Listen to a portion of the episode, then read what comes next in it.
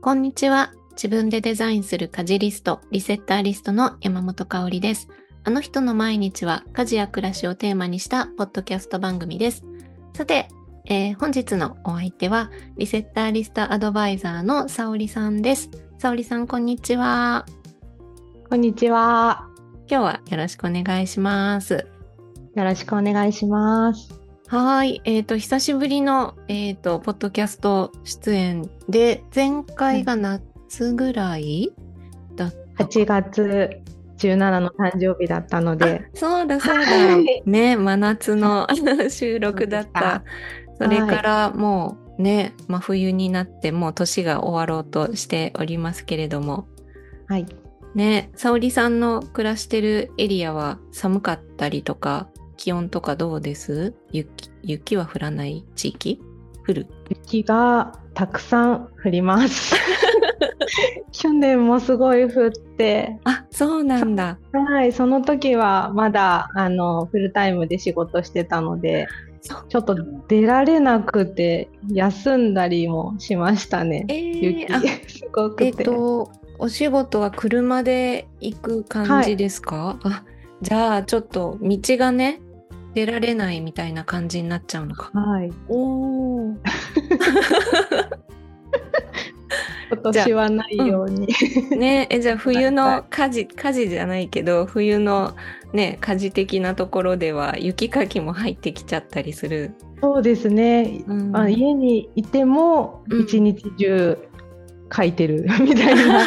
日もあったりお仕事行っても、うん、なんか誰かは雪かきしてるみたいな時も何日間かあるので。そっか。はい。何しに仕事してきてるのか雪かきなのかみたいな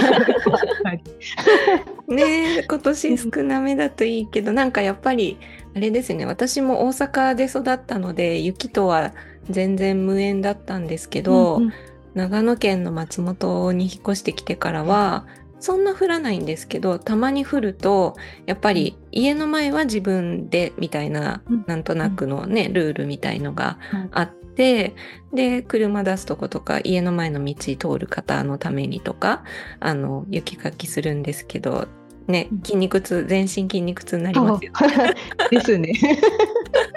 体に応えるっていうあなんか初めて雪かきの話したかもポッドキャストで。本当ですか？はい。そっかじゃあまあそんなことがもしかしたらまた冬ちょびっとはあるかもっていう感じですかね。程よく降ってほしいですね。ね本当本当。ね、これ聞いてくださってる方のね、あの中にも雪結構降るよっていうエリアの方いると思うので、ね、うん、ちょっと怪我しないようにしながら、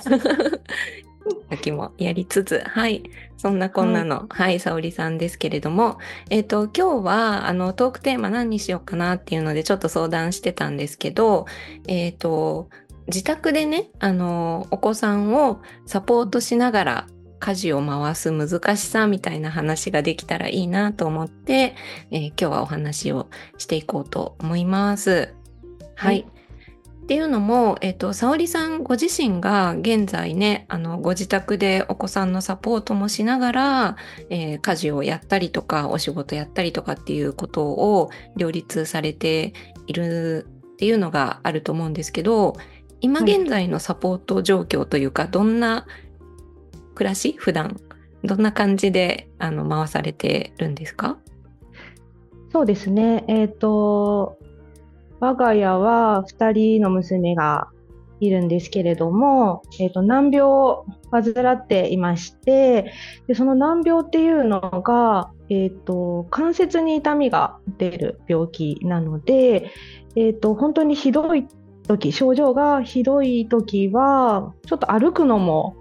あの歩きにくかったりとかもう痛みでうずくまってしまうっていうこともあるぐらいなんですけれども、えー、と現在は特に、えーと、小学生の娘の、えーと、登校ですとかあとは、えーと、下校する時のサポートだったりあと日常生活ではあの歩行補助とかあと場合によっては入浴とかあと食事とかそういう面だったりあと学習のサポートとかっていうところをメインにサポートさしてるっていう感じですね。うん、はい。なんかそれはもう小さい頃からある時に始まったのではなくて、もう小さい時からっていう感じなんですか、はい、そうですね。えー、っと、2歳ぐらいから夜中に痛いなっていうのが始まって、で、初めは成長痛かなっていう感じで思ってたんですけど、なんかいよいよ日中も痛くなってきたので、ちょっとこれなんか違うぞっていうことで、自分で調べて、で、小児科の先生に相談して、ちょっと検査しようっていう感じで、この病名じゃないかっていうのをたどり着いたのは、自分の力で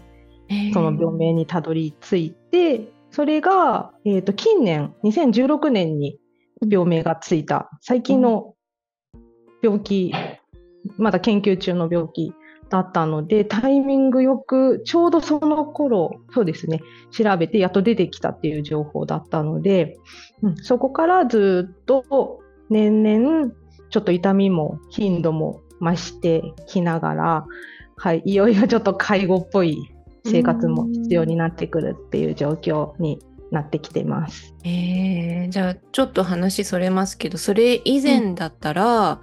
調べてもわからないし、はい、公にこうね認知されている症状ではないから痛いけどなんだろうって言って悩まれている親御さんとご本人っていうケースもめちゃめちゃいっぱいあったってことですよね。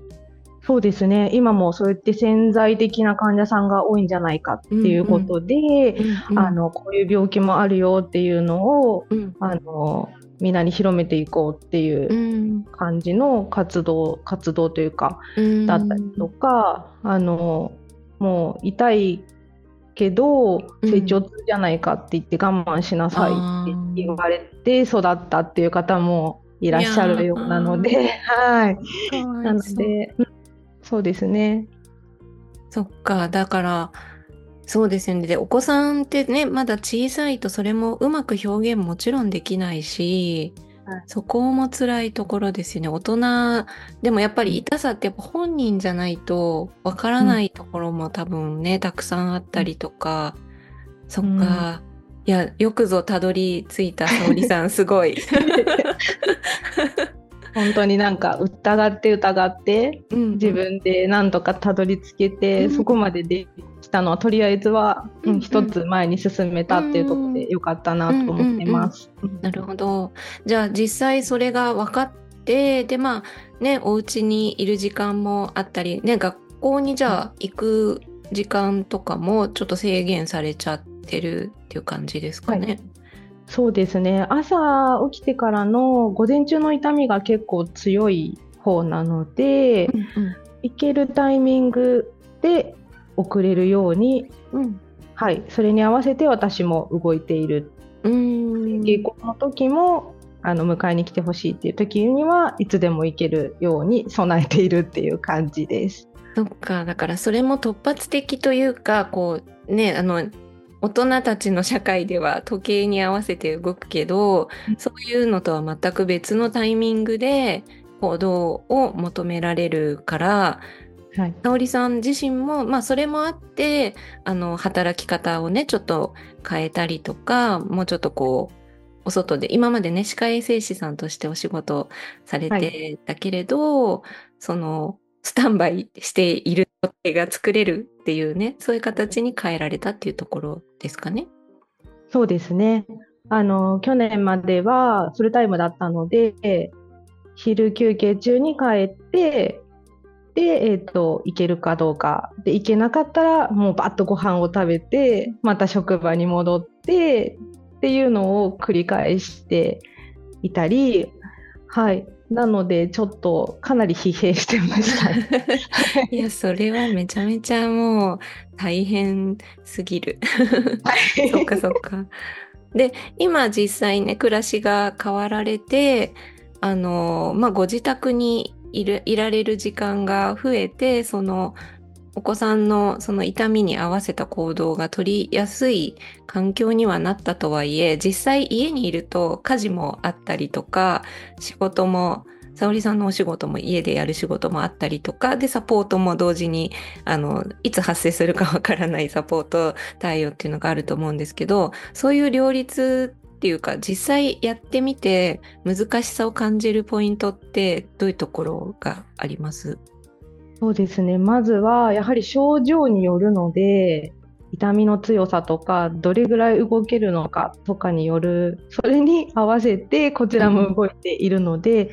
とにかくイレギュラーなことがもう多いですね。うん、もう頻発、一日の中で頻発してるっていうこともあるし、あとは自分の予定がなかなか立っていれなくて、うん、なんか学校に絶対に行きなさいっていうふうには思ってはないんですけど、うんうん、でも友達あのリモート受けたりとかもしているので、うん、ただ友達だったりとかやはり学校じゃないと味わえないことっていうのは少し経験としては、うん、あの体験してほしいなっていう親のちょっと気持ちもあるので本人があの行きたいなって思う時はもう速やかに気持ちよく送ってあげれるような 体制をできたら、うんうん、取ってほ取ってあげたいなっていうのもあってとりあえず自分の予定はいつでもそれに合わせて動けるぐらいの予定しか入れれないようにはしているので、うん、うん、なのでそれの合わせるのもちょっと苦労したりとか、うんうん、あとは、まあ、家事をこなすだけでまあ大変な中であのもう子育てもして仕事もしてあとお食事だったりとかも作ってるんだけど痛くて食べれないとか。うん。ほかほかで食べてほしいけど今無理とか。お風呂も入ったよっていう感じもあるけど今無理とか抱っこしたら入れるとかあの次女の方にですけど抱っこしたらなんとかいけるよとかそういうあのなんかあったかいうちにしてほしいなっていうところが、全然こううまく回らないことに、ちょっとこっちも少しストレスを感じることもあったりして、うん、その辺の気持ちのこう折り合いをつけるのがちょっと難しいこともありますね。うん、そうですよね。だって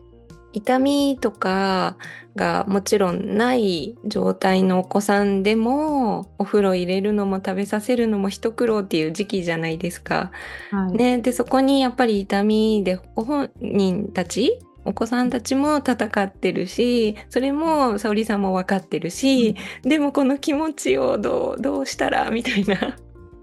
ねいやなんか日常の家事と育児だけでももう結構疲弊しちゃうところってあると思うんですけどなんかそういう意味ではなんか家事の部分ってまあ沙織さんはねそのえっ、ー、と働き方を変えられた後にリセッターリストも受講されて家事のところを整理されたんですけどそういう毎日の中でなんかリセッターリストで、こう、自分の家事スタイルをこう結構整理された経験があると思うんですけど、なんか具体的にどういうふうに暮らし変わったとかっていうのはありますか？そうですね。えっ、ー、と、もともとが完璧主義というか、あの、フルタイムで働いてる、働いてて、子育てをして、家事もしているんですけど、なんか自分に課してる課題があまりにも多いし完璧をちょっと求めすぎてる部分っていうのをいつの間にかやはり何て言うんですかね。もうルーティン化しているのでもうやって当たり前であのそれでずっと来てるからなんかそれができないとイライラしちゃうっていうのがすごくあってなんで自分に課してるものが大きいのでできない自分にイライラするしなんでできないのっていうのにずっと縛られてきていたと思います。でリセッターリストで家事の内容とか頻度を、えーと、見極めてでそこに当てはめることであもうやらなくていいんだっていうのを自然と下ろすことができたことで、あのー、それで余裕ができたしそのできないことでのイライラっていうのがなくなったので、はい、それでなんかちょっとイレギュラーなことが起こったりしてもなんか柔軟に対応できるように以前よりはなったかなと。でもそれでも完璧主義っていうのはやっぱりまあ完全には取れないんですけど かなり下ろせたと思いますね。はい。なんで精神的に自分のサポートする方がそれで疲れ切っててイライラしてたらもう家族中が本当に雰囲気悪くなると思うんです。でも自分では一生懸命すぎてもうわかんないんですよね。もうそれが当たり前だから。けど、相当イラついてたと思います。余裕ないんで、もうこの時間までにこれを終わらせないと、もうあとはみたいな、常に何かに圧迫、脅迫されてるような状況で、もうバタンと寝るみたいな感じだったんですけど、それを下ろせたことで、本当にこう家族間の雰囲気も変わったんじゃないかなと思います。うんうん、えー、そっか。なんか、あれですよね今沙織さんがおっしゃった言葉の中でそのサポートする側に余裕がなくなると家族中の雰囲気が 悪くなるっていうのは本当それはなんかどのご家庭でもあのまあもちろんある、まあ、サポートする側というかあのそうですね子育て中の親御さんがやっぱりこう余裕なくなってくると、うん、なかなかねあのよくワンデーレッスンとかでも伝えるんですけどなんかこうイライラがねやっぱ家で発生すると家族にそのしわ寄せが向かうしでなんかこう余計な一言を言っちゃったりあのなんかこうちょっと冷たい態度で返しちゃったりしてもちろんその言われた側の家族パートナーなりお子さんなりもねちょっと嫌な気持ちになったり傷つくけどなんか最終的に回ってこう自分自身も傷つきますよね、うん、なんか私ダメだなとかなんでこんなことまたやっちゃったんだろうとかなんか自己嫌悪になってみたいなそのループから抜け出せないみたいなことってあると思うんですけどなんかリストを作ったことでそうやってねあのブレーキをかけられるというか下ろせたっていうのはすごい大きな変化だったんですねじゃあ。はい、かなり大きかったですね。うん、なんかそんなに背負ってるっていうことも、うん、もう当たり前にやっていることなので、それをルーティン化してることをもうそこを変えるっていうことがあまりないというかもうそれで必死に走っている毎日なので、うんうん、ちょっと違うともうイラーってなんで？ってなることが本当に多くって常に切羽詰まって たので、はい。なので、かなり気持ち的にはすごく楽になりましたね。うん、なんか時間の使い方とか、うん、そのお子さんのサポートしながら、こう隙間時間とか、家事のやり方とかって、どんな風になんかリストがあると、どういう風にこうやり方が変わったとかっていうとこはありますか？そうですね。なんか掃除とか片付けとかっていうのは、基本的には、あの、好きな方なので、やろうと思ったらやってしまうんですけど、リストがあることで、なんか、忘れ、いつやったっけみたいなのがなくなったので、あ、このタイミングですれば、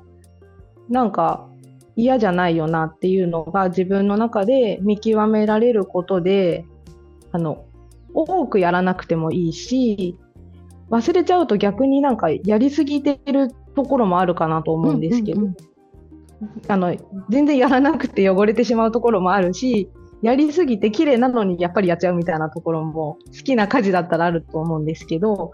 それをこう見極めることであやらなくていいなっていうのが分かるので、うん、なのであの 自分にちょうどいいあの心地よい状態っていうのがあの無理なく続けられるようになったなというふうに思います。うん、うん、うん、確かに。なんかあのそう、実はやりすぎてる家事もあるんですよって伝えると、いや、うちに限ってそんなことはないですとかって いうふうに受講生さんとかおっしゃるんですけど、でも調べていくと、いや、これ毎日いらないなとか、これ週1回で十分だなとか、結構途中で気づかれるケースも多くて、なんかそれってやっぱ記録につけないと見えないから思い込んでこのくらいやらないと嫌だとかっていうふうに思ってるけど、そうやってなんか手放して、あの、いけるツールかなっていうふうに思ってて、そうするとやっぱり圧倒的に時間とか考えてる時間も含め手を動かす時間も減るからそういうなんか時間の追い立てられるような気持ちから解放されるとやっぱりこう余裕が生まれて自宅でね過ごしてるお子さんとかに対してもサポートがちょっとねこう優しくなるっていうか なれるっていうかそういうところはやっぱあるかなって思いますね。そうですね。はい、うん、でなんかあの沙織さんの場合はそのお子さんたちのご病気があって、えっと、自宅で過ごされる時間が長いっていうこともあると思うんですけど今ってねあの不登校だったりとか、まあ、ちょっと不登校まで行かなくてもあのちょっと行きたくないなっていう気持ちでお家にいるよとかあとあの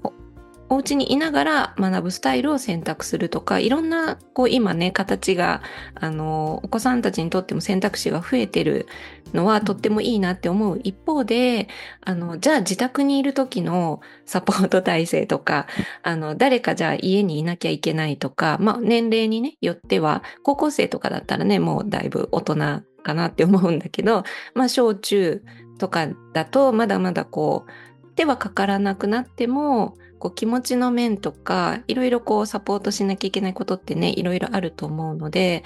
なんかそういう時にまあだから夏休みがずっと続いてるような こう家に子供がいる状態が日常みたいなことがあの当たり前になってるご家庭って結構あると数は絶対少なくはなくてなんかそういう時にやっぱりこう家事との両立とか、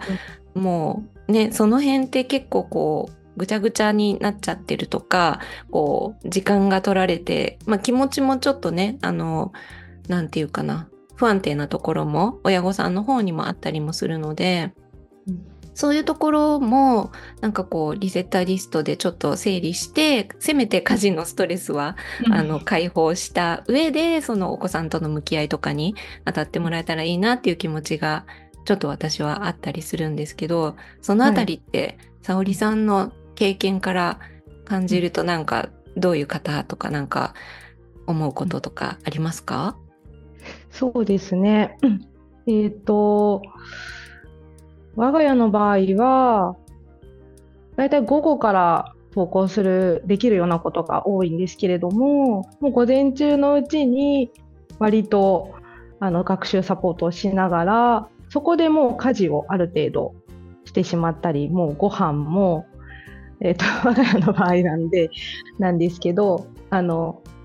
ほかほかで夕方作ってもですね、いつ食べれるかがわからないという状況なので、それをまた再度温めるっていうところはもう変わらないってなったらもう割り切って午前中にもうご飯作ってしまえばあと自分が楽になるぞというところで、はい、あの生活の中の流れを子供に合わせてみた時に自分が一番ストレスなくどうせ同じ温めるなら直前でほかほかのをまた温めるよりも、もう冷めたものを温めた方が気持ち的に楽だと思ったので、それで切り替えても午前中にある程度の家事を終わらせてしまうとかっていう感じで、あの子供のスタイルに合わせて、うん、あのそこを組み込んでいくっていうのに私はあのまだ熟考中はあの夕方の家事だったんですけど、うん、熟考後から最近特にあの午前中に家事をまた持ってきたりしてどんどん生活に合わせてまたリセッターリストも変化させていくっていうところができるので、うんうん、あのなのでお子さんの、えーと登校できる時間とかあとサポートが必要な時間帯に合わせて、あの、それを自分で見極めて、あの、自分の必要、必要だというか、そこに組み込みたい家事をその一番楽にできる時間帯に合わせて、あの、リセッターリストに作っていくと、すごく楽に回るんじゃないかなというふうに経験的にも思います。うんうんうん。そうなんですよね。お子さんによって調子のいい時間帯とか、あの、多分パターンが、行動のパターンが、あの、お子さんによって全然違うと思うので、なんかこの時間帯は比較的自分の時間が自由になるっていうところに家事をまとめてやっちゃうと、あの、サポートが必要な時には、さっとこうね、さっき、あの、沙織さんがおっしゃったみたいに速やかに 動ける、すぐに手を差し伸べられる状態を作っておくっていうことが、あの、家事が終わってない状態だと、あれもできてないし、これもできてないのに、またこれに行かなきゃいけないみたいな気持ちに絶対なっちゃうから、なんかそれがね、あの、この時間に終わらせてるから大丈夫みたいに、こう自分にこうね、ここまでで OK っていうのを出せるようになると、本当に楽になるので、なんかそういうね、あの、ことでこう、ご自宅でお子さん見ながら、こう家事もちょっと大変だなって思ってる方とかには、一度ね、あの、自分の家事のスタイルを、あの、見ていただけるとすごく気が楽になるかなっていうのは思います。はい。はい、ありがとうございます。いや、なんかあの、いろいろお話を伺って、なんかやっぱり沙織さんの経験があるから、あのーうん、伝えられることっていうのもあるんだなっていうふうに思いますけども、今後、うん、まだあのね、これから沙織さんが実際に、えっ、ー、と、講座とか始めていくのは多分年明け2024年からになるかなと思うんですけど、はい。はい。なんか実際に、えっ、ー、と、講座をね、今後始めていくにあたって、なんか、沙織さんの経験から、なんかこういう方に伝えたいな、みたいなイメージ像みたいなのってありますか？そうですね、えっと、小さい子供さんを子育て中のお母さん方や、あとご家族をサポート中の方だったりとか、あと、まあ、今後介護が必要なご家族がいらっしゃるなっていう方も、早めにリセッターリストを活用していかれることであの先を見据えていろんなパターンであの課題がクリアできていくんじゃないかなっていうふうにも思いますしあとですねあの自分に自信を持ちたい方、うん、はい、私も余裕ができたことでなんか自分に向ける自分に目を向けるっていうことができるようになったと思うんですよね。うん、なんかそうですね。子育て出産後からはやっぱり子供に注力していってあと仕事もして家事もしててもで休みの日も習い事とかあと学校の行事とかもうなんか常に子供のことで頭がいっぱいみたいなところで自分を結構ないがしろにしがちだったと思うんですけど、余裕ができたこととあとは自分ができてるんだっていうのがリセターリストで分かったことでできないことの積み重ねをしてって自分を自分でダメージ与えてたんですけど、うん、それをあのできるようになってるよっていうことでやっぱり余裕もある分自信もできて、うん、なんか髪型変えてみようかなだったりとか、そう服をねとかそういうなんか本当は自分でやりたいよなみたいなことに次のステップに行けるようになったなと思うんですよね。だから毎日こう疲弊してて何か変えたいなとかそういう家族のサポートだけに限らず自分の時間をちょっとでも持ってなんか前を向きたいなっていう方とかになんかサポートできたら嬉しいなと思っています。うん、ありがとうございます。なんか私が沙織さんのところで習いたいみたいな気持ちになすごい優しい、優しい気持ちがいっぱいで。いや、ありがとうございます。ね、なんか本当今、あの、ご自宅で、あの、ケアが必要な状況に置かれている方はもちろんだし、なんか今おっしゃってくれたみたいに今後、まだ今始まってないけど、えー、実家で介護が必要になるかもとか、同居してなくても、あの、病院にさっと、あの、連れて行けるようにしたいとか、こう、ケアする対象が増えた時に、こう自分の行動が、あの、みんなが健康で元気で、あの、ね、あの、なんていうのかな、こう、突発的なことが何も起きない一日が続くってことは人生では多分ないから、なんかあった時にさっと動けるために、あの、行動とか家事とかを整理するって意外とやっぱ大事で、なんかそれが整ってることで、うん、あの、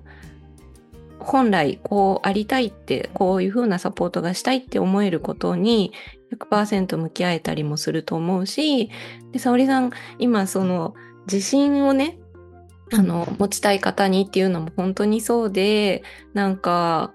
ね、なんかケアだけでなんか自分はどこかに置いてきてしまっているっていう方も結構やっぱりいるんじゃないかなと思うし、なんかこう、自分にそれを許していない方もいるかなって思ってて、それをやっている場合ではないみたいに、こう、蓋をね、しちゃってる方もいるかもしれないから、でも、そんなことはもちろんないし、なんかそこを沙織さんが感じて変わられたんだなっていうのを聞いて、うん、すごいもう今胸がいっぱいです、私は。本当ですか？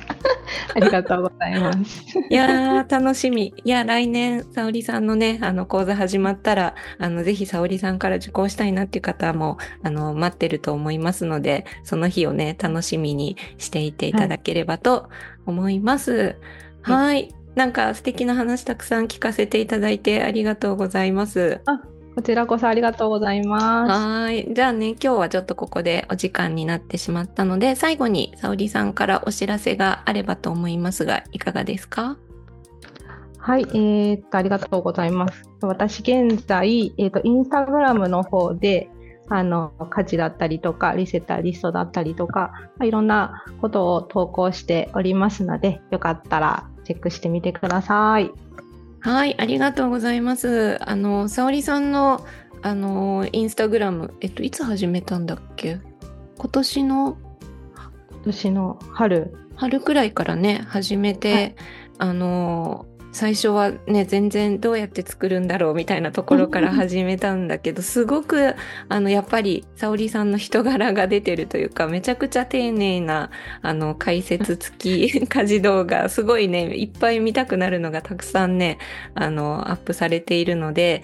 あの概要欄に沙織さんのインスタのリンクを貼っておきますので皆さんぜひチェックしてみてください。はい。ということで、えー、今回のお相手はリセッターリストアドバイザーの沙織さんでした。ありがとうございました。ありがとうございました。